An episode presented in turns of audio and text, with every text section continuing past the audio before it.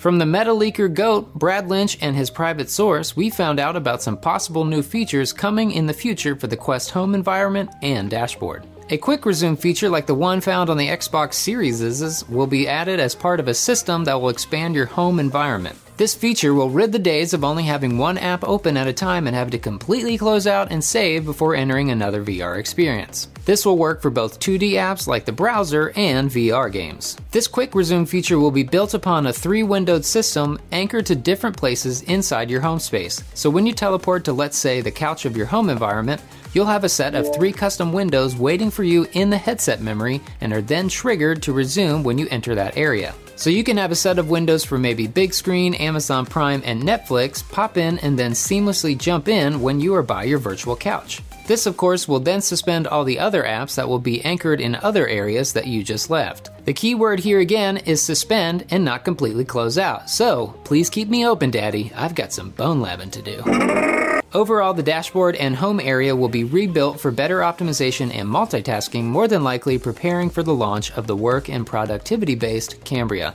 and hopefully the Quest 2 will get to take part in some of those upgrades. Shout out again to Sadly It's Bradley and his secret source. His link is down in the description below. What three windows would you have waiting for you every time you logged into your Quest? Let me know down below, and I'll catch you in the next quickie.